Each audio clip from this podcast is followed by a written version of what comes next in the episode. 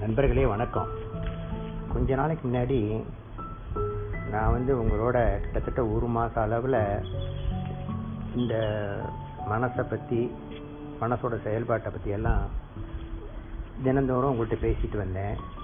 அதை எந்த புஸ்தகத்தினுடைய அடிப்படையில் இருந்து அதாவது எங்கள் குருநாதர் பகவத்தையா அவங்க எழுதின கவலைகள் அனைத்துக்கும் தீர்வு அப்படிங்கிற புத்தகத்திலிருந்து கிட்டத்தட்ட டூ தேர்ட் அந்த புத்தகத்தை கவர் பண்ணி உங்களுக்கு அதை கொடுத்தேன்.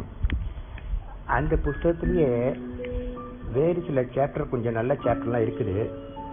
அதை பற்றி உங்களுக்கு சொல்கிறாக்க சொன்னாக்க இன்னும் கொஞ்சம் நல்லா இருக்குங்கிற விதத்தில் தான் இப்போ இந்த என்னுடைய பேச்சை ஆரம்பிச்சிருக்கேன்.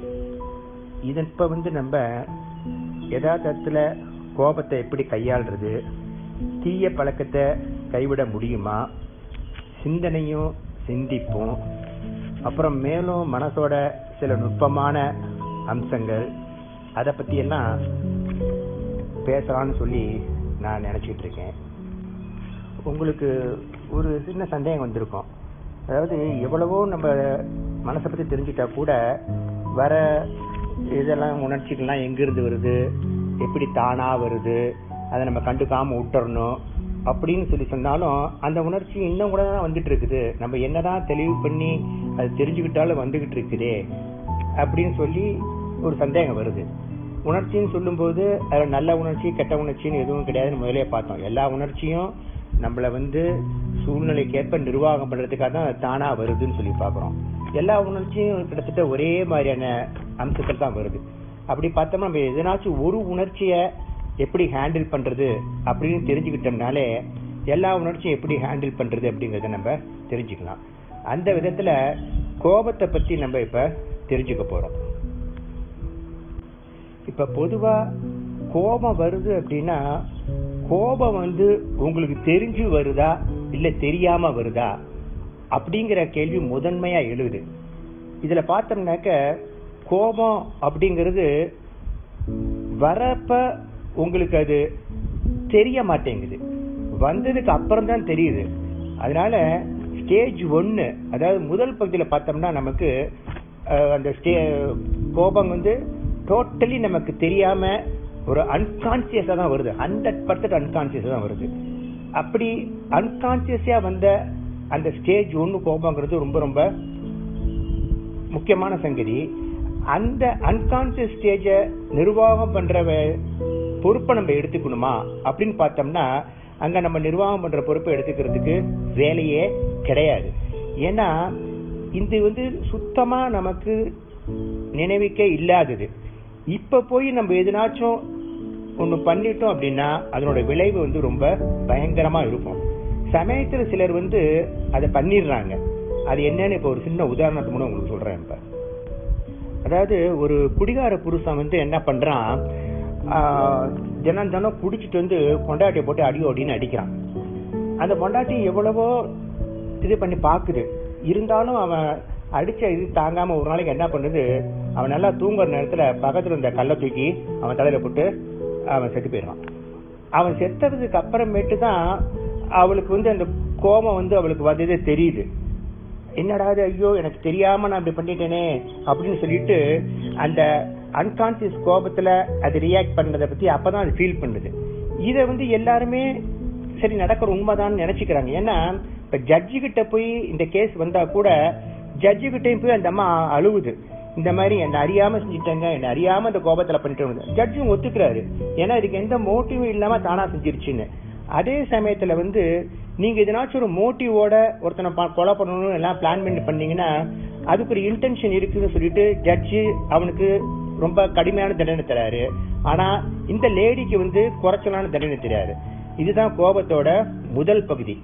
இப்ப கோபத்தோட அடுத்தடுத்த பகுதியை வந்து நம்ம நாளைக்கு இன்னும் கொஞ்சம் விவரமா பார்க்கும்போது உங்களுக்கு இந்த கோபத்தை எப்படி நம்ம ஹேண்டில் பண்ணணும் அப்படின்னு உங்களுக்கு நல்லா தெரிய ஆரம்பிக்கும். நன்றி வணக்கம். நண்பர்களே வணக்கம். நம்ம நேற்று கோபத்தை பற்றி பேசிட்டு இருந்தோம். அதாவது கோபம் வர்றது வந்து நமக்கு தெரிய மாட்டேங்குது. ஆனால் கோபம் வந்த உடனே வந்துடுச்சு அப்படிங்கிறது தெரியுது. இது வந்து வந்துருச்சுன்னு தெரியுது வந்து ஸ்டேஜ் டூ உங்களுக்கு. இப்போ இந்த ரெண்டாவது பகுதியில் வந்து கோபம் வந்தது தெரியறப்ப நம்மளுடைய கான்சியஸ் ஆங்கர் அப்படிங்கிறது அதில் சிக்ஸ்டி பர்சன்டாவும் அன்கான்சியஸ் ஆங்கர் அப்படிங்கிறது ஒரு ஃபார்ட்டி பர்சன்டாவும் இருக்குது இப்போ இந்த கோபத்தை நிர்வாகம் பண்ண வேண்டிய பொறுப்பு வந்து நம்மள்கிட்ட வந்துடுது ஏன்னா நம்ம கான்சியஸ் ஆயிடுறோம். இதை நிர்வாகம் பண்ணணும். இதை எப்படி நிர்வாகம் பண்ணுறது அப்படிங்கிறது வந்து நமக்கு ஸ்டேஜ் த்ரீக்கு வருது இப்போ. ஸ்டேஜ் த்ரீல வந்து நம்ம எப்படி இந்த கோபத்தை நிர்வாகம் பண்றோம் அப்படிங்கும் போது இதுல ரெண்டு வகை இருக்கு உங்களுக்கு.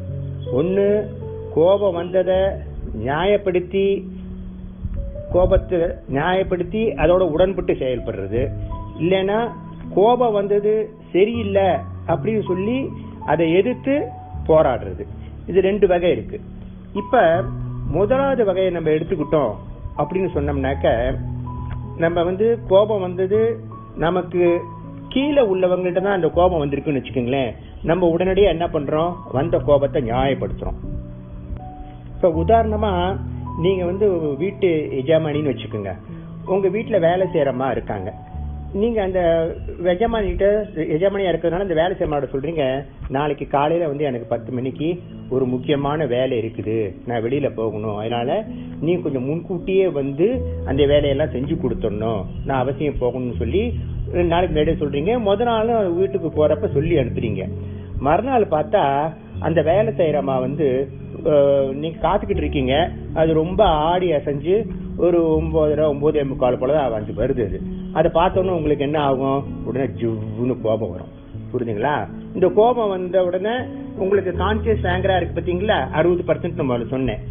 நீங்க இந்த கோபம் வந்து உங்களுக்கு வந்தது கரெக்ட் தான். நம்ம இவ்வளவு தூரம் சொல்லியும் அது கேட்கலையே அப்படிங்கிற அந்த கோபத்தை நியாயப்படுத்துறதுனால இந்த சிக்ஸ்டி பர்சன்ட் கோபங்கிறது வந்து உங்களுக்கு இன்னும் கொஞ்சம் கூடுதலா போய் ஒரு செவன்டி ஃபைவ் பர்சன்ட்னு வந்துடுது அதுவே இந்த அன்கான்சியஸ் ஆங்கர்னு சொன்ன பாத்தீங்களா அது வந்து உங்களுக்கு இன்னும் கொஞ்சம் கூடுதலா அது வந்து டுவெண்ட்டி ஃபைவ் பர்சன்ட் ஆயிடுது அதாவது total hundred பர்சன்ட்ல conscious anger seventy five percent ஆகும் அன்கான்சியஸ் டுவெண்ட்டி பர்சன்ட் ஆயிடுது இப்போ நீங்க ரியாக்ட் பண்ணும்போது seventy five plus twenty five ஹண்ட்ரட்னு அப்படி இல்லாம நீங்க வந்த கோபத்தை நியாயப்படுத்தி என்ன பண்றீங்க உடனே?